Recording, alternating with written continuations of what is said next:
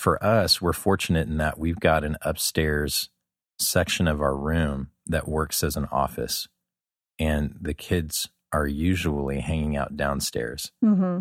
And my speakers up here on my computer are nice and loud, so I can throw on some music if I need to. Or if the kids need quiet, I can plug in some headphones. But that way, I'm not hearing the shouts and the screams and the cries. Oh, yeah, screams and cries all the time. Because mama's so mean. Yeah. it doesn't happen on my watch. I'm just saying. Oh, yeah. No, I'm just kidding. It does.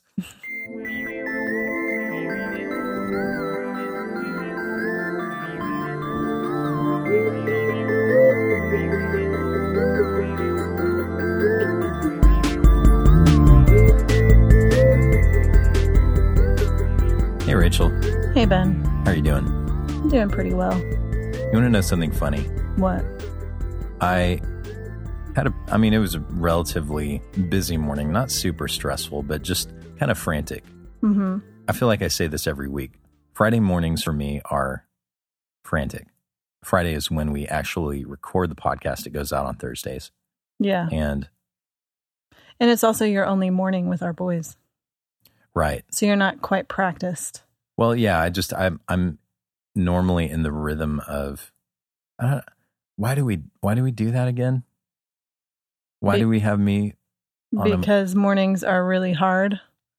And And I have a- them for days. Of, you need a break? It's yeah, it's not fair it's not fair. because afternoons are so easy. Anyways, so I'm not only trying to get them, you know, situated and stuff like that so that we can do the show, but then I come up here and I'm trying to get stuff set up. And you start telling me about this kind of controversial conversation that's going on. mm-hmm. And I'm like, oh, I just, I can't handle all of the. I just thought it was funny. Yeah, we kind of had a fight before we started this. No, I wouldn't call it a fight. Sort of. Yeah, we don't. I don't know. I I actually like fights. I like healthy fights, Yeah. Not the fights where I say stupid things that I end up regretting Mm-hmm. because you won't say anything. Because I'm stoic. You are, and and it's uh it, it's maddening. I think that's kind of the the funny thing about our personalities is you tend to do that. You tend to go to this like, okay, I'm not. I'm just not going to say anything then. And in the meanwhile, like because you want to wait out your emotions and you want to because you don't want to say anything that you regret. That's Right. that's smart. In the meantime, I'm like, no, we need to we need to solve resolve this thing right now. Yeah. Mhm. And and I it kind of drives me crazy. I love you though. yeah, I love you too. Wow, we're talking about so this this has been a point of conflict for us. Yeah. This this whole getting work done and working from home and balancing that and and the fairness of the trade-off and all of those things. It's it's a pretty complex thing. yeah, it really is. So I thought it would be a good thing for us to talk about today. Yeah. uh, because I feel like you and I have we've arrived at and, and you know I, I want to be careful not to use the word arrived. Mm-hmm. It's a, it's constantly evolving, but where we are right now in our understanding of how to shape our schedule in order to maximize our ability to get work done while working from home with the kids, I, I feel like we're in a good place. Yeah. I think it's taken a lot of time to get there. Yeah, We didn't we didn't used to be as productive as we are. definitely not a lot of a lot of trial and error. yep.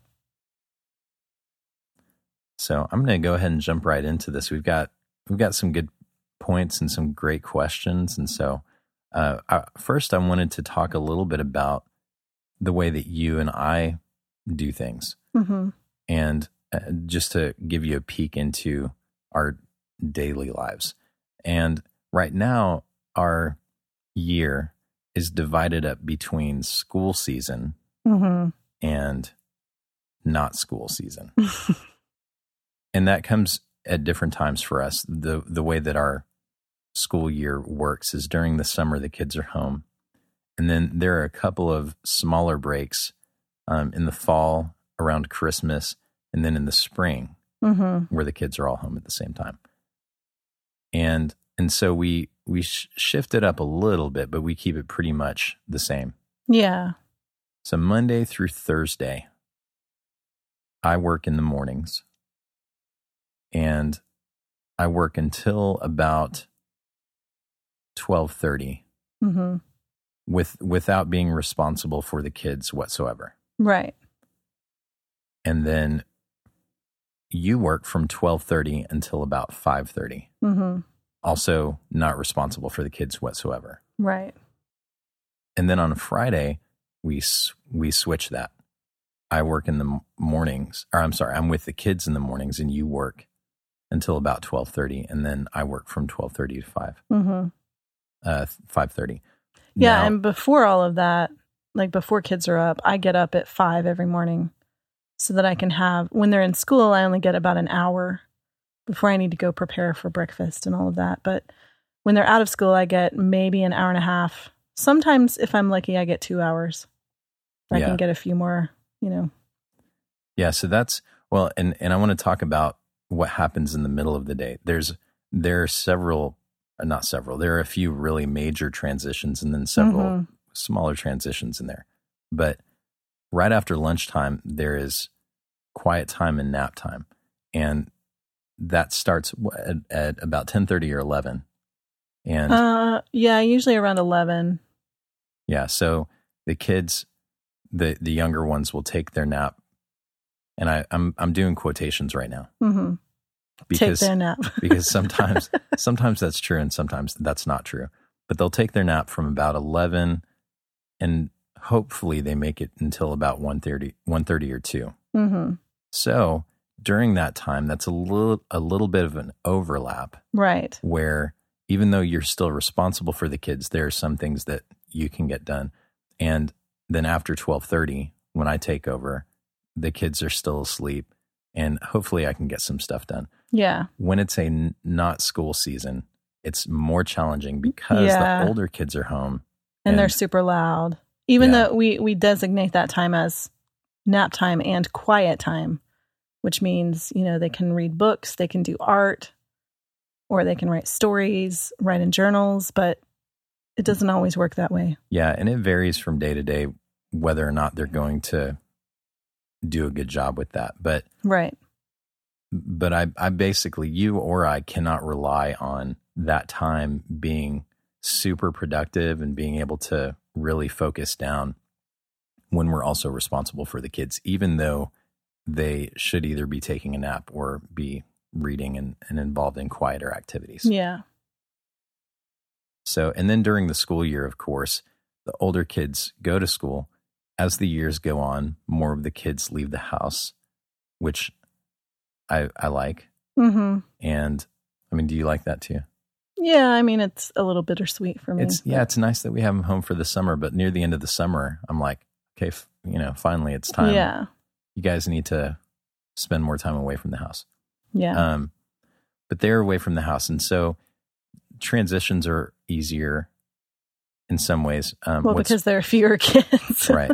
What's what's more difficult is the fact that bringing them to school, getting them ready for school is much more difficult. That morning time is much more frantic. oh yeah, it's like mayhem. and then in the afternoon they come home from school kind of wired having been cooped up in a classroom all day and so they're a little bit more wild. They have they have a lot more energy. but you usually just send them outside, so yeah, I, I try to. which is good. Uh, but that also that transition breaks up the day a little bit and, and it makes the schedule a little bit more challenging. Yeah. So one's one season is not better than the other. But Mm, well, I don't know. What do you think? I don't know. I think See, the when school season is better. When we're in the school season, I like the some the non school season better. And when we're in the non school season, I Yeah, like the school I guess that's better. true. I think I think the school season is hard because you have to like in order to get anything done in the morning, I have to get up earlier. I think last year because we had just had the baby. I mean this this last semester, I was getting up at like four in the morning to do Mhm. all of my stuff. I don't look forward to doing that again. 4 a.m. club. Yeah, No, thank you. yeah, it was rough. so if you didn't pick it up in our in, in us telling you about our schedule, there are very clear set aside times where one or the other of us is not responsible for the kids Mm-hmm. in any way. And one of the realities that I fought against and wished wasn't true and, and finally had to accept was that when you're responsible for the kids, you definitely can't do your best work. You can't do your most focused work. But even even the stuff that you might be able to do while you're distracted is going to suffer from your divided focus, your divided attention. Yeah. And I fought I fought against that for a long time. And that was what was really frustrating in the early years Mm-hmm. when it was like, oh, I sh-, you know, the when when and it's it's a little bit deceiving when your child is a baby, they don't do much. Yeah. It's easy to work when your child is a baby. Yeah. And and I guess it really depending on their age and the needs they have, Yeah. there are different levels of responsibility, but but there's certainly from about one well really and when they're mobile Yeah. until I mean, you can you can set up parameters that make it. I mean, I remember putting Jaden in a playpen whenever we'd play gigs or have practices and stuff, and that was a really easy solution yeah to working. So the the amount of attention that your child might require from you varies depending on their age. hmm But there is this range in there where it it really becomes this thing that doesn't allow you to do any focused work whatsoever. Yeah, and that may be discouraging for parents to hear, but you know that there are different seasons of that too. So we're we're kind of coming into a season, or soon I think we'll be coming into a season where at least one of them might be able to be left alone to kind of tend to himself. Although, Mm, yeah, I don't know. It's kidding. it's a group of boys, and they think of crazy things to do. So I don't know if that'll ever be for Well, us, but Yeah, it it really depends on the child. There's no clear, you know, this age range is is okay and this one's not. It's it really depends on the maturity level of your child, how self-sufficient they are, mhm. um, and then you know how many children you have. So whether they're you- boys or girls. I'm just kidding. there there are a lot of different factors, but but really that reality, as discouraging as it might be, is at the same time also freeing because once I realized that, hmm I stopped trying to put the pressure on this time that I had with my kids to be a time when I could produce work. hmm And and it forced me to be more creative with my time and think, okay, so I can't do my best work here.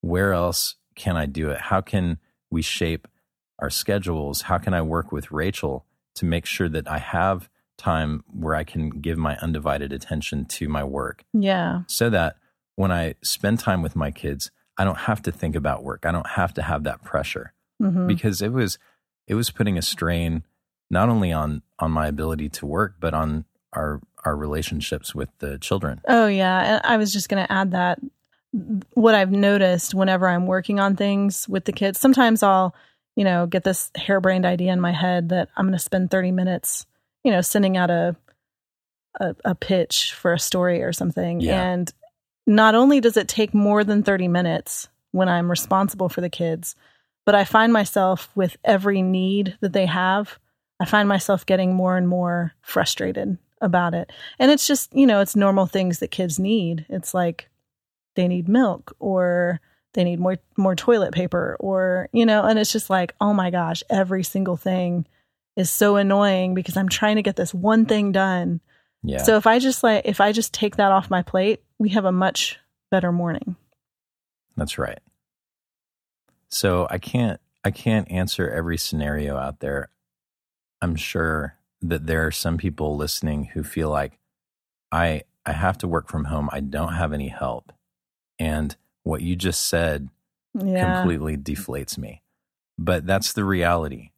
And and so I'd I'd rather work from there and try to be creative and find different ways to Mhm. shape our schedules, to work at different times, to maybe have the courage to ask for help. Some people some people have folks around them who are willing to help and and they're just waiting to be asked. Yeah.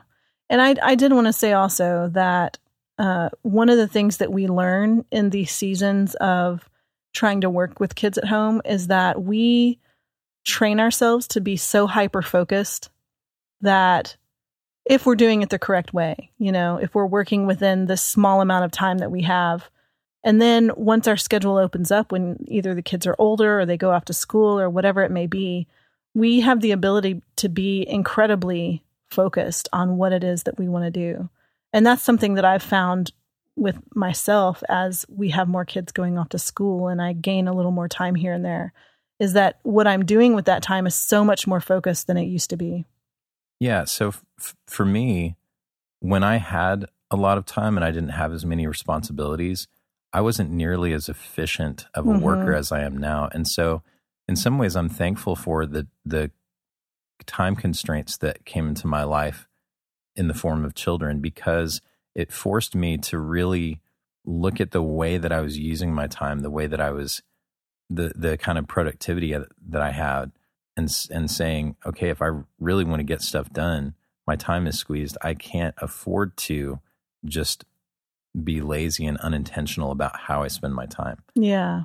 And maybe maybe it's not true for you. Maybe you're in a situation where you do have plenty of time. But I would say even in that case, really examine your habits and and look at where you can maximize your productivity and your focus.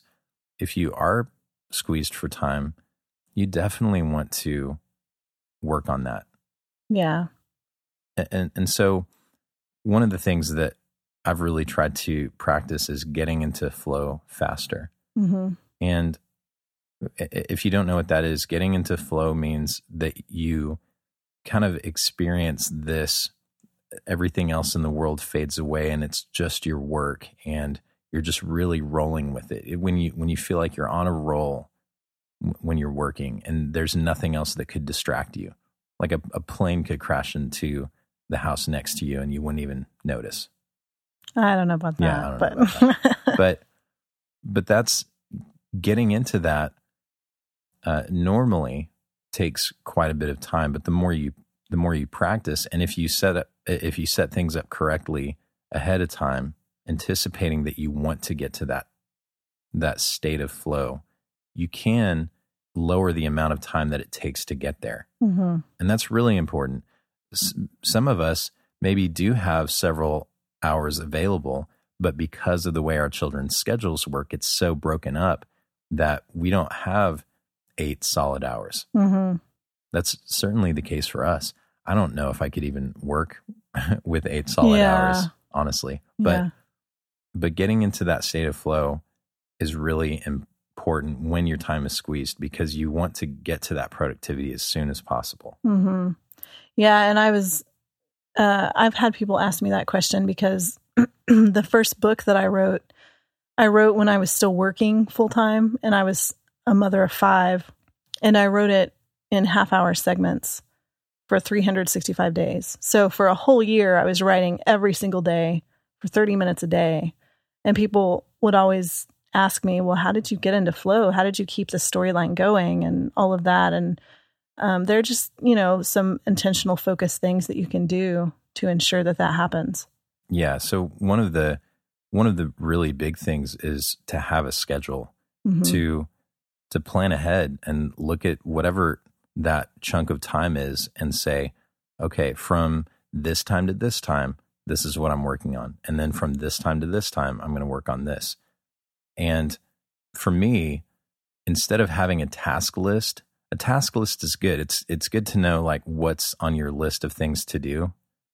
But when you schedule it, when you give it a, a set aside time, Mhm. then there's no question of okay, which one of these sh- things should I do? right You're you're less likely to give into there's this kills your productivity when you have a list of things to do and each of them seems equally important.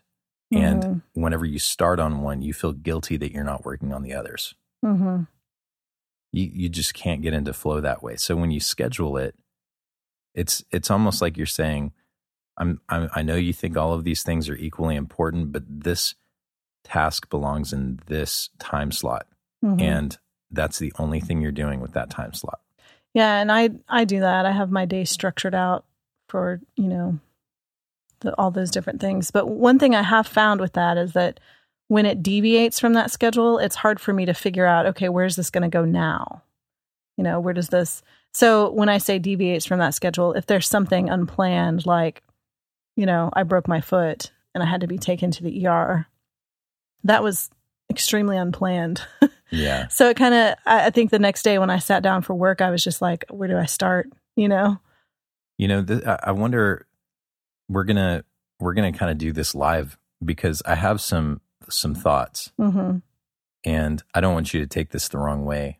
Oh, great. So, so one of the tendencies we have, uh, especially when we have a lot of other responsibilities um, vying for our time, is that when we have work time available, we fill it completely. Mhm. We say, well, all of all of this time that I have available to work, I need to make the most of, and so I need to have something scheduled for every minute Yep. and uh, and and we don't leave any margin. And the problem is that interruptions and and not not just from the kids, but just you know, like you said, from breaking your foot and having to go to the doctor, and interruptions are inevitable. hmm And so, if you don't have any margin built into your schedule, then you're constantly going to have that experience where you're having to uh, try to adjust and squeeze something in and, and or make something fit where really it doesn't fit because you've already completely filled your schedule. hmm And so that just means you're probably doing too much. Yeah. I agree with that. I I do have margin in my schedule too. Like I've I've since built that in in the last like 3 weeks. That's good. That's because good. I kept I kept filling every hour and when one would get derailed. It's so hard to do though because that work time feels so precious. But Mhm. really, the I love the way Aaron Dowd in the chat room puts it. He says, "Your work time is the bread, and you need a little margin for flavor." Although I would say butter yeah. instead of mar- margin, margarine. Butter is better. He's not saying margarine. He's saying margin. Wait. Oh, I- I'm confused. Yeah, So we need confused. we need to schedule margarine. No, you're so dumb. We've already done this joke Oh, on really? a, on another podcast. Oh, okay. It's a fun yeah, one, though. That figures. It's hard to not want to fill every minute, but that margin really does make the time that you do have set aside for work more more focused and and then you don't run into the problem of having to reschedule things or move things around when interruptions come. Yeah. Um, another thing that you can do to improve your focus when you sit down is to prepare your workspace ahead of time. And this is something that I'm still working on for myself. But when you, and, and, and it has to work hand in hand with the schedule, when you can anticipate what you're going to be doing, you know, after, after this next break or the following morning, hmm you know, okay, this is the task that I'm going to work on. Pretend that you're just sitting down and you have five or 10 minutes before your work time actually starts, and you get to set everything up just so perfectly so that when when your work time begins you're able to just get to work right away hmm you don't have browsers open with social media. You don't have Netflix up. You don't have other programs that you don't really need. You don't have your messages app up. Whatever whatever it is that helps you to focus the most, set some time aside at the end of your work time. It could be at the end of your day or it could be at the end of a scheduled section where you're going to pick it up later in the day. But at the end, set some time aside to set up your workspace for the next activity. And I think that setting up the workspace is it looks differently depending on what you do. So for me as a writer, setting up the workspace means gathering the journals that I need. But it also means knowing which essays I'll be writing and what exactly they're going to be about. It doesn't it doesn't mean necessarily knowing exactly what I'm going to say, but it means knowing the topic Yeah. that I'm going that in this hour here I'm going to be writing about. And so I, I think for different people it it maybe looks differently. Yeah, definitely. You- You'll have to apply it to your own situation.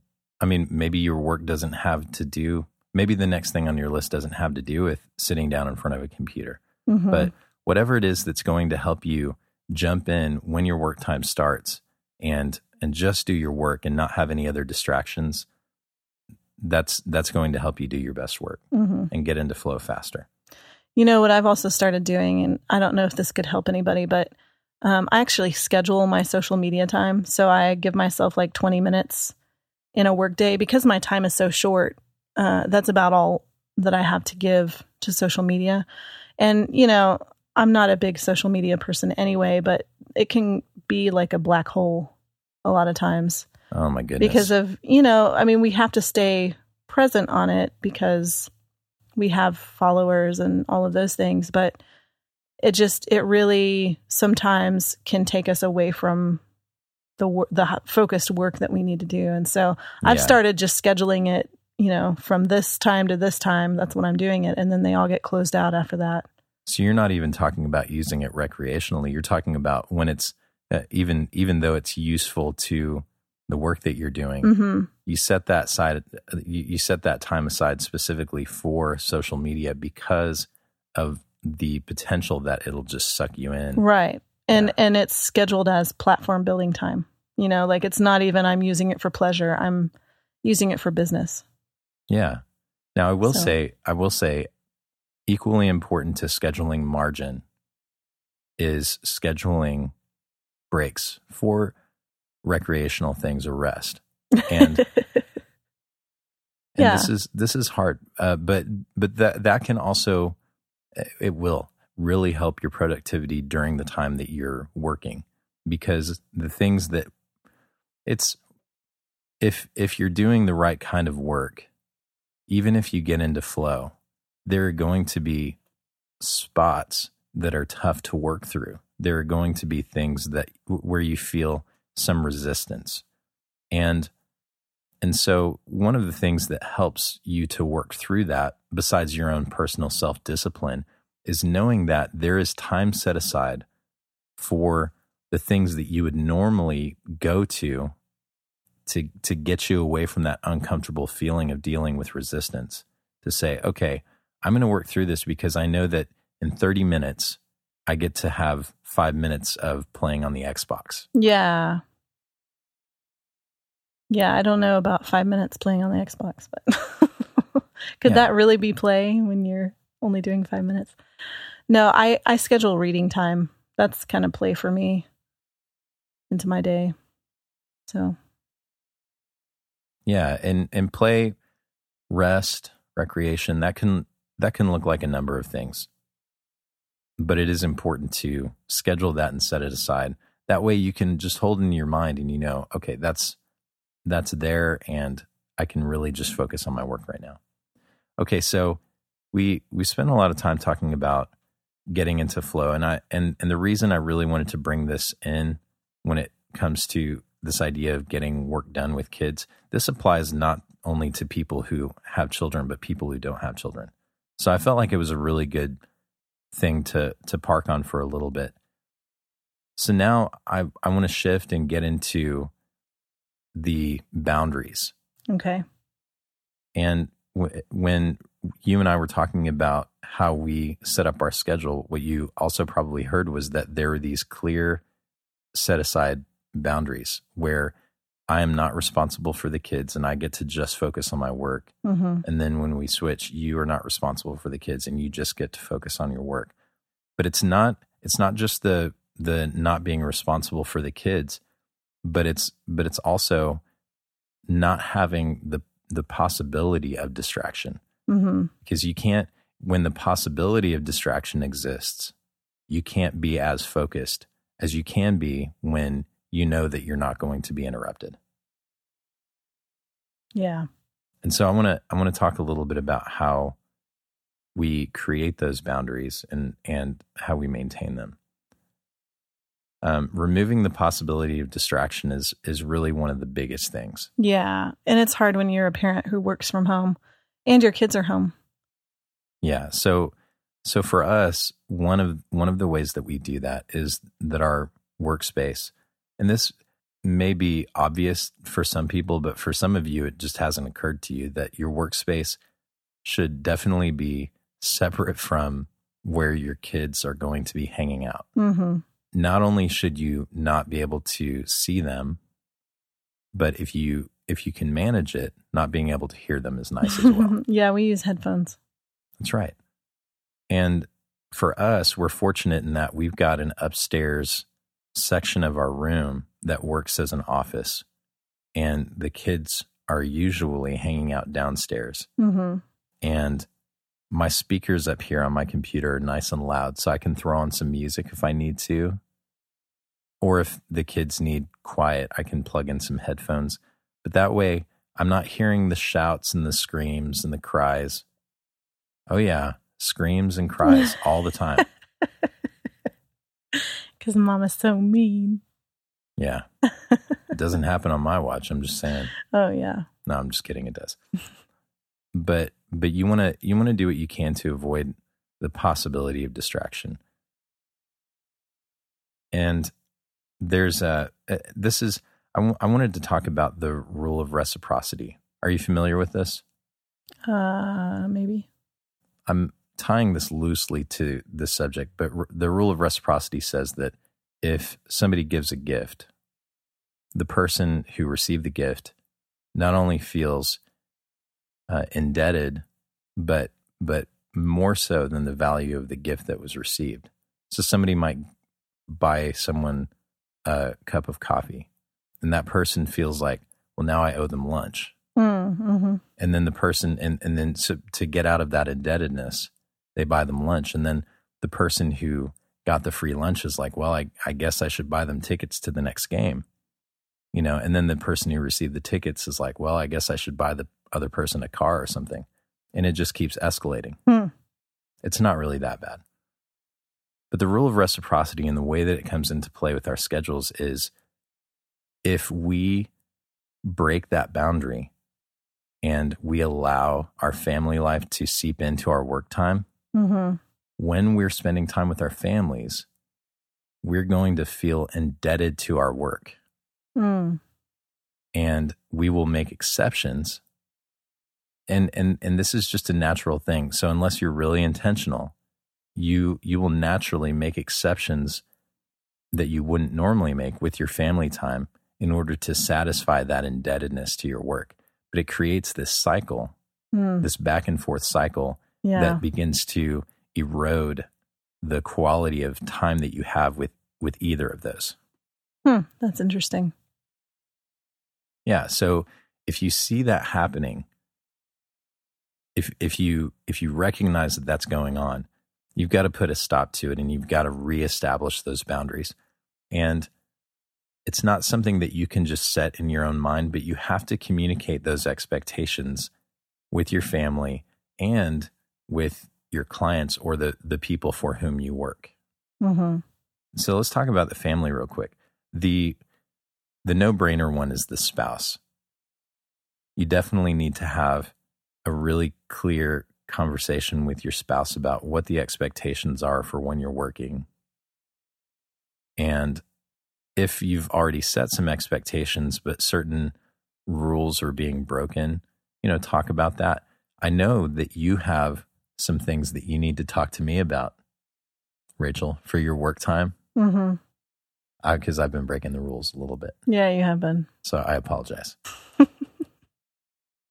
but certainly with your spouse, you've got to get on the same page so that they work with you to protect that time. Mm-hmm.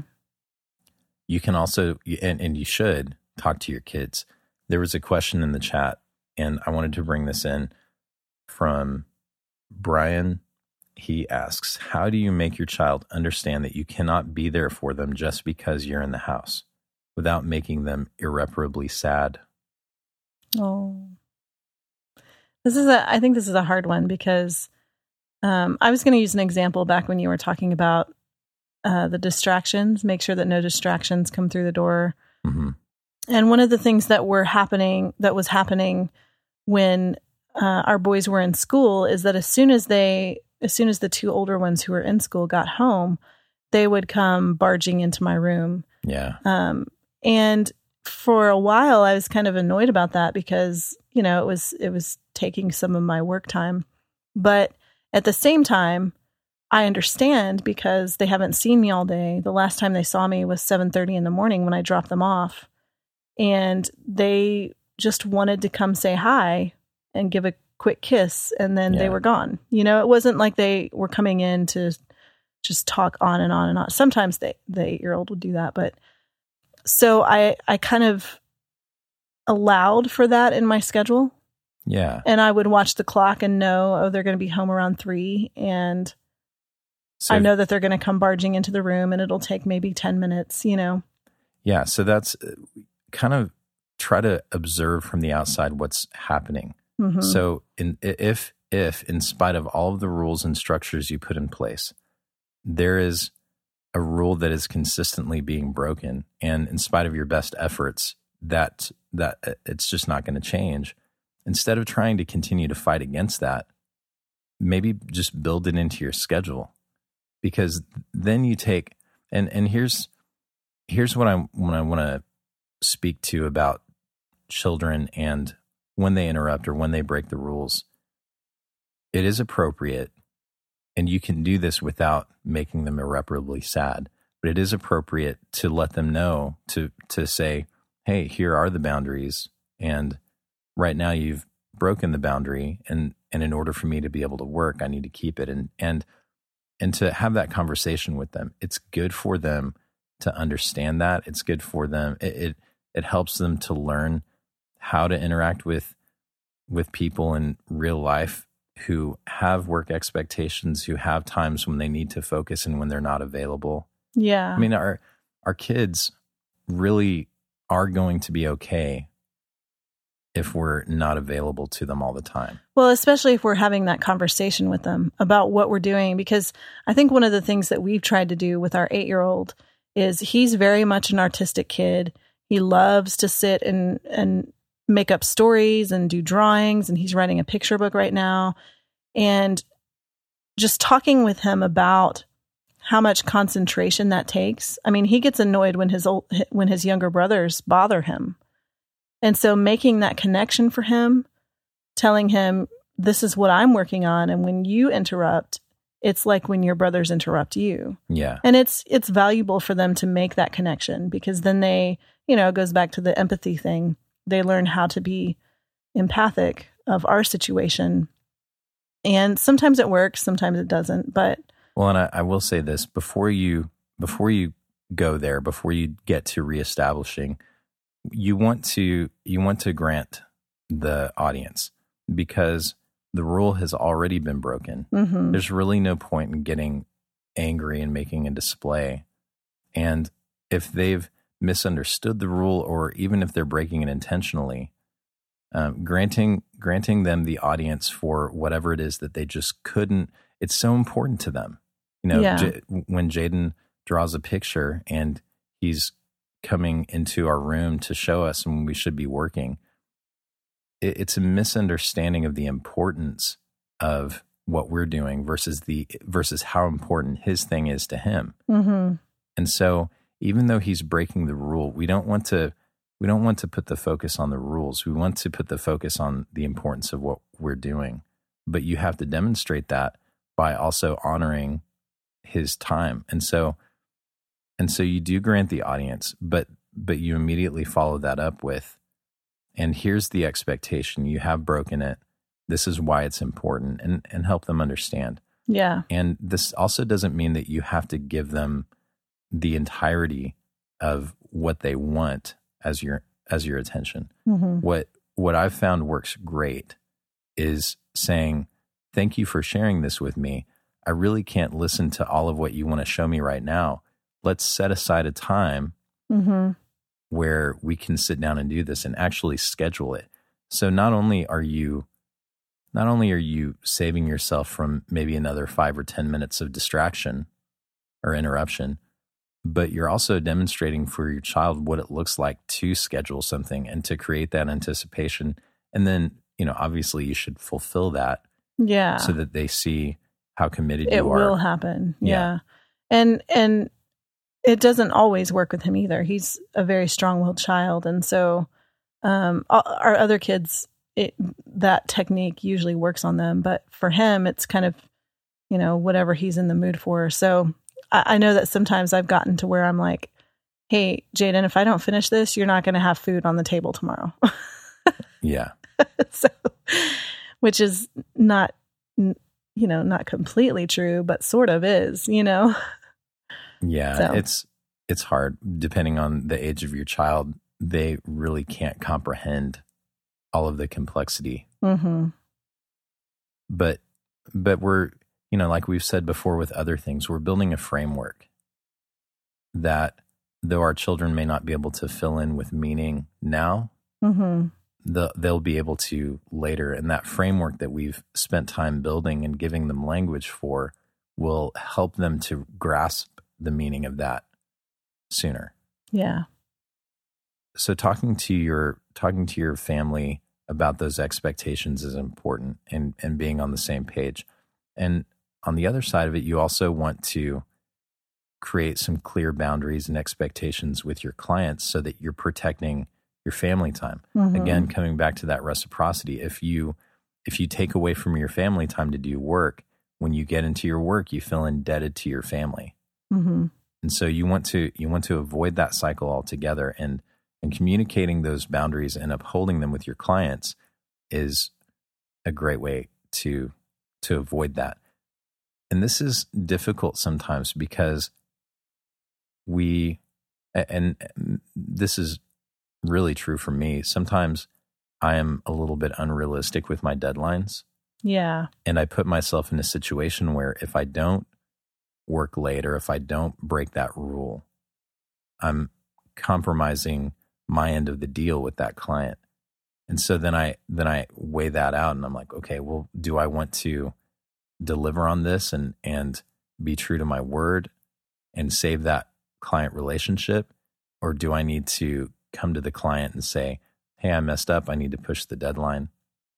What would you? I, I'm kind of curious because I'm still wrestling with that question. hmm What would you do in that situation? Is it better to push the deadline and, and to say, "Hey, I miss. I, I didn't estimate the time that I would need correctly," so that you maintain that boundary, Hmm. or or do you break the rule so that you can keep your commitment? well so this is this is coming from a journalist i mean that's you know i'm a career journalist and so it, not meeting a deadline meant that there was a huge hole in the paper which Yeah. meant that they couldn't print until that hole was filled and so to me the deadline is extremely important and one thing that we can learn from setting deadlines and not being able to meet them is to add in a little more cushion time so so I would say, and this, you know, it may not be the right answer for everybody, but I would say that in that instance, we would have to figure out the time in order to meet the deadline. You know, and maybe what I'm missing here is is this that you don't look there are other places where you look for that time first. Mm-hmm. So for me that would be the time that I have between when the kids go down to bed and when I'm going to go to sleep. Right. Where I where I would prefer to be laying in my bed looking at my news feed or reading a book. Mm-hmm. I should instead use that time to work. Maybe it means I get 30 minutes or an hour less sleep or I wake up earlier the next day. Yeah. Yeah, that's a tough call.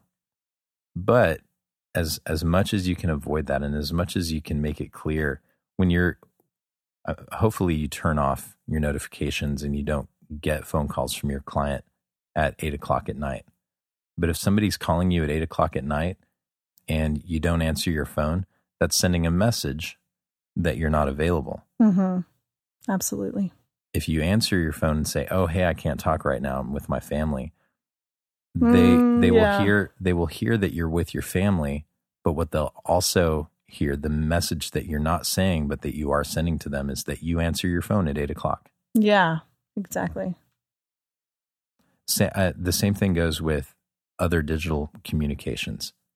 If you're replying to an email late at night, sometimes it would be better for you to write your response to that email at, at a time when a client normally shouldn't be able to get a hold of you or hear from you. Mm-hmm. Write your response, but wait to send it until the next day when, when they really should be able to expect to hear from you. That way you can maintain that expectation. Yeah.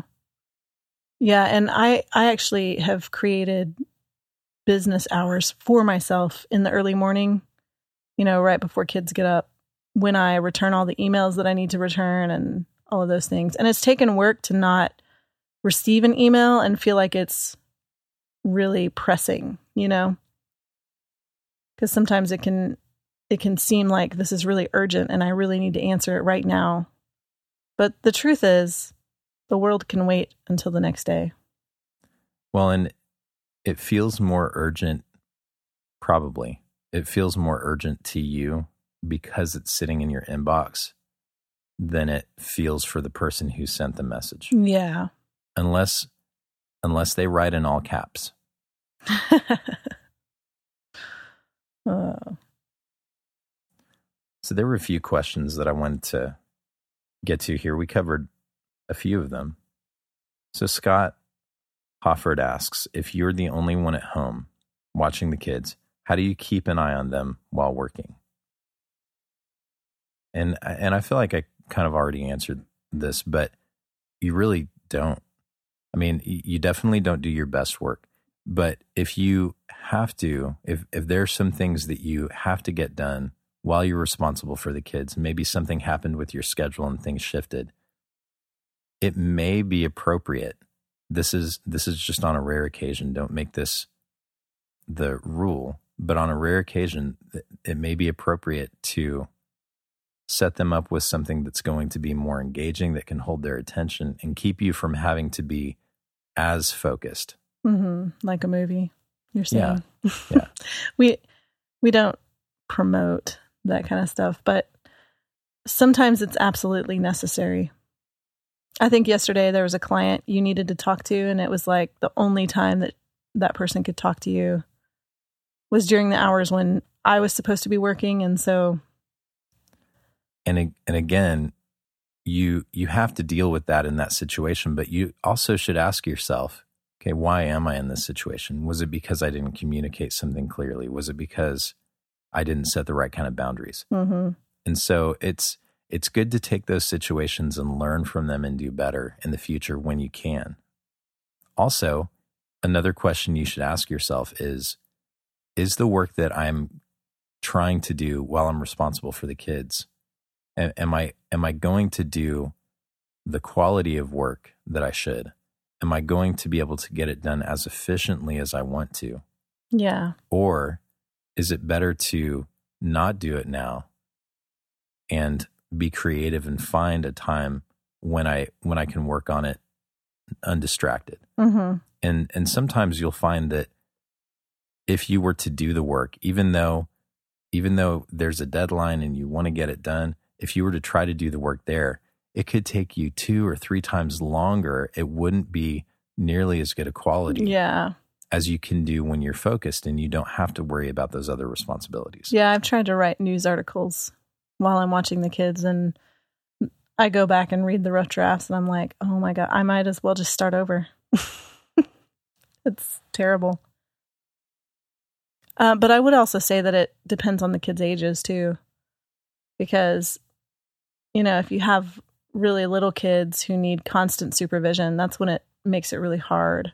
I think the ones who are hardest for us right now, in light, you know, in the in the whole discussion of trying to get something done, are the three year old twins. yeah I feel like the the other boys, when they're occupied with being outside or playing a game together or something, they're pretty they're pretty easy.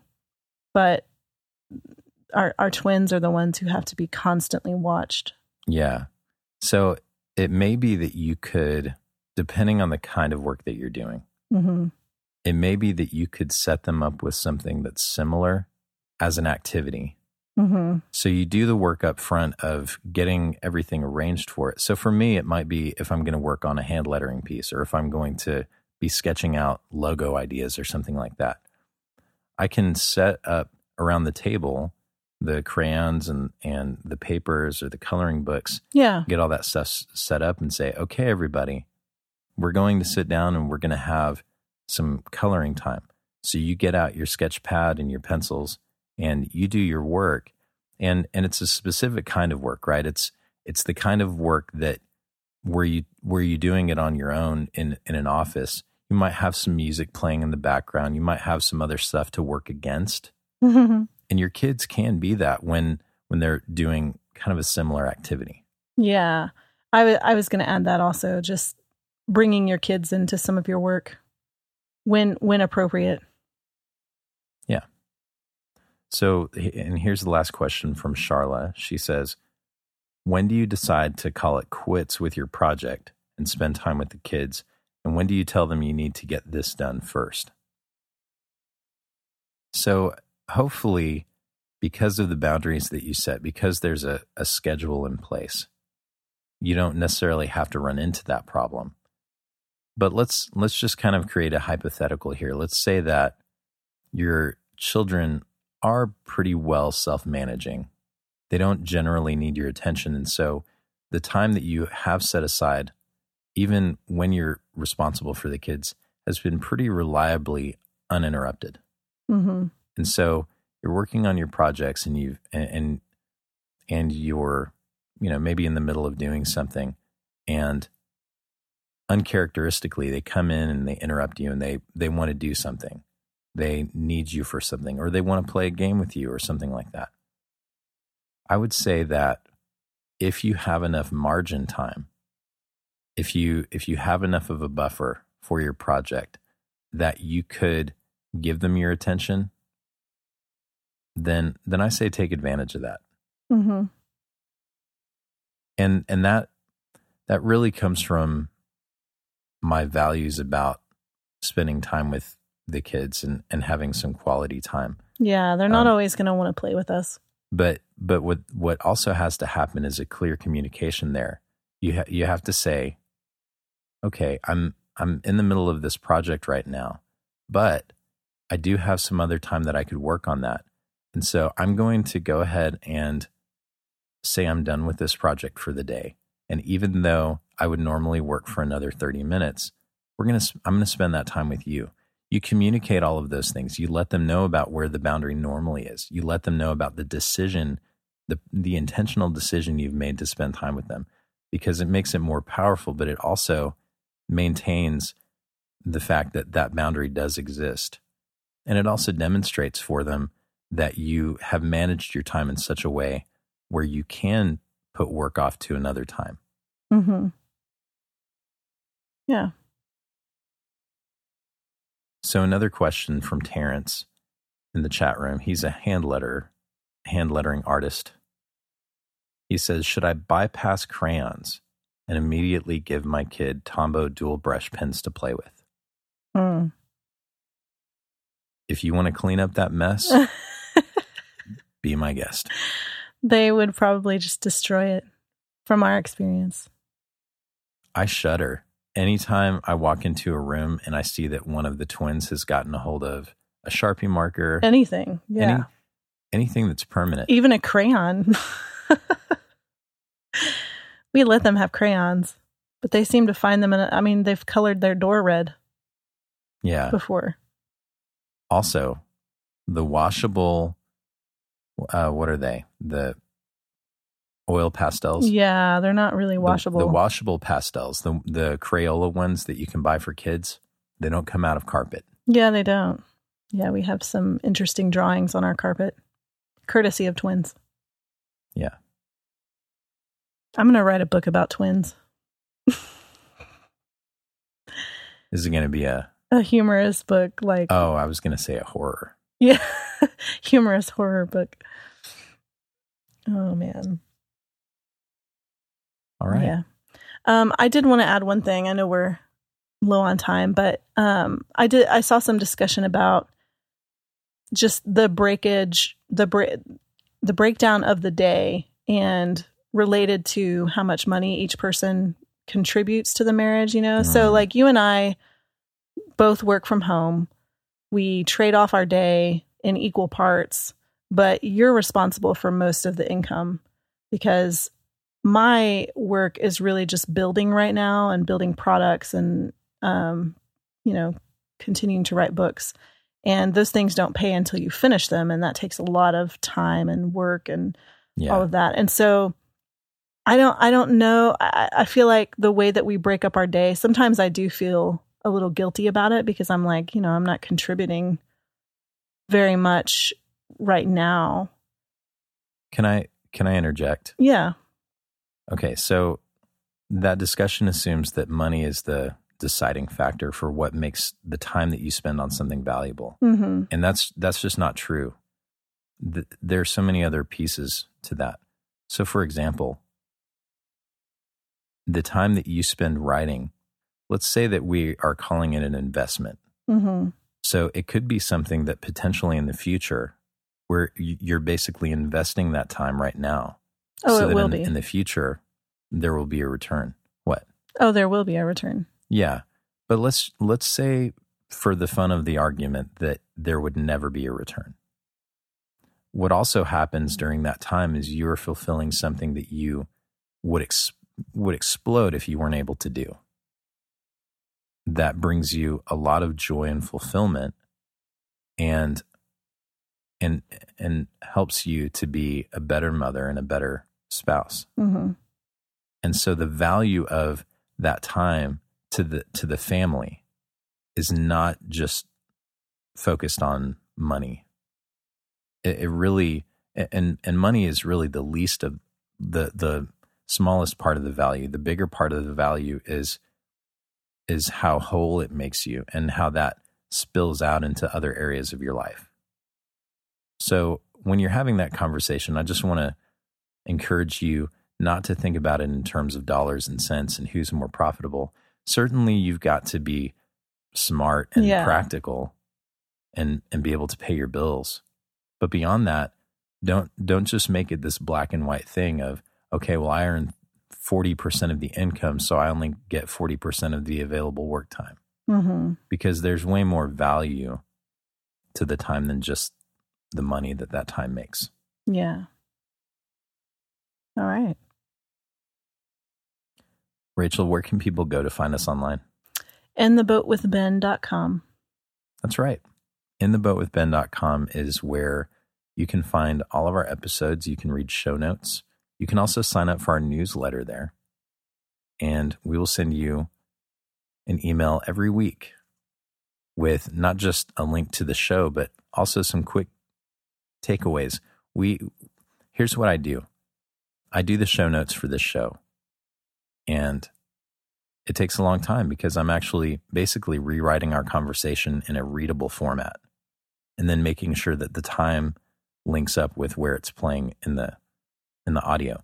What I also do after I've written everything, I go through and I find the most important pieces, the little bite-sized bits of information that if you didn't have time to read through the whole thing, you could look at those and you'd still get a great deal of value and you'd have something to work from.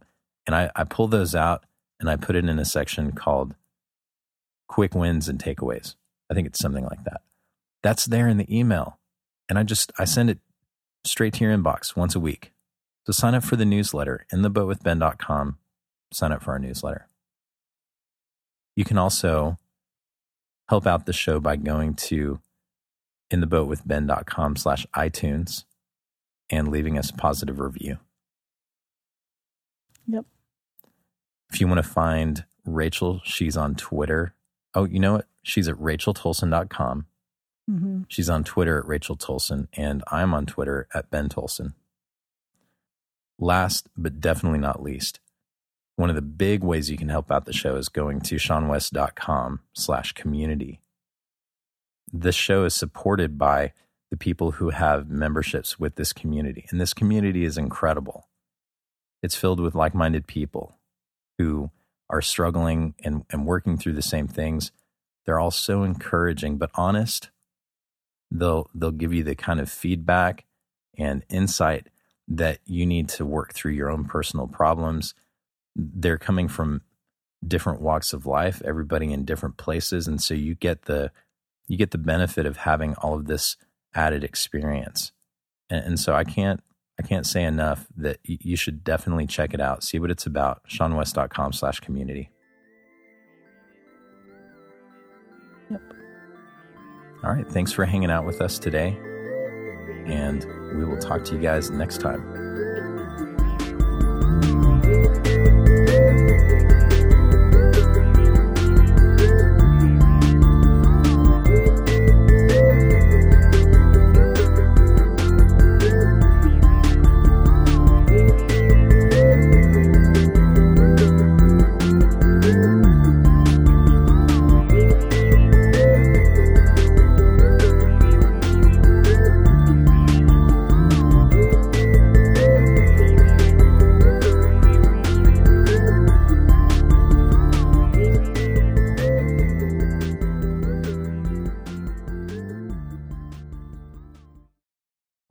Talk about this a whole lot, but I, I wanted to bring it in to the after show at least and and just encourage people again who are doing this alone and without help. And and this doesn't mean that you you don't have a partner or spouse there, but maybe maybe your spouse works full time. Yeah. And when they get home, they're just drained and tired. And, and it really does take both of you during those transition times to get through everything with the kids. And and so you feel you feel like you just don't have any time. Not even not even 30 minutes a day to work on or build something toward your passion. And i i want to encourage you to reach out and ask for help. Yep. Asking for help is a hard thing because sometimes it feels almost like failure, like we can't handle it on our own. yeah we're not meant to though Yeah. the the greatest accomplishments, the most beautiful works of art, the the things that add beauty and meaning to the world were not done by people who were working completely alone without any support. We we need each other. And the person who wants to help you, who is willing to come in and, and free up some of that time, you're you're doing them a favor. You're giving them an outlet to give of themselves. And it- it's it's not it's not an inconvenience. You have something inside of you that you need to get out into the world. You have a contribution to make. Mm-hmm. And that contribution enriches the lives of the people around you and potentially the many lives. Yeah. And so it's it's important. It's important to ask for help and and that's the gift that the helper is receiving is being able to make that contribution possible. Yep. I agree. I think we we always said once our kids are older and stuff, we'd like to be giving the gift back to other parents, you know? Like having our boys help keep other kids and those kinds of things because we know how I mean it's it's rough. We're in the rough years, you know?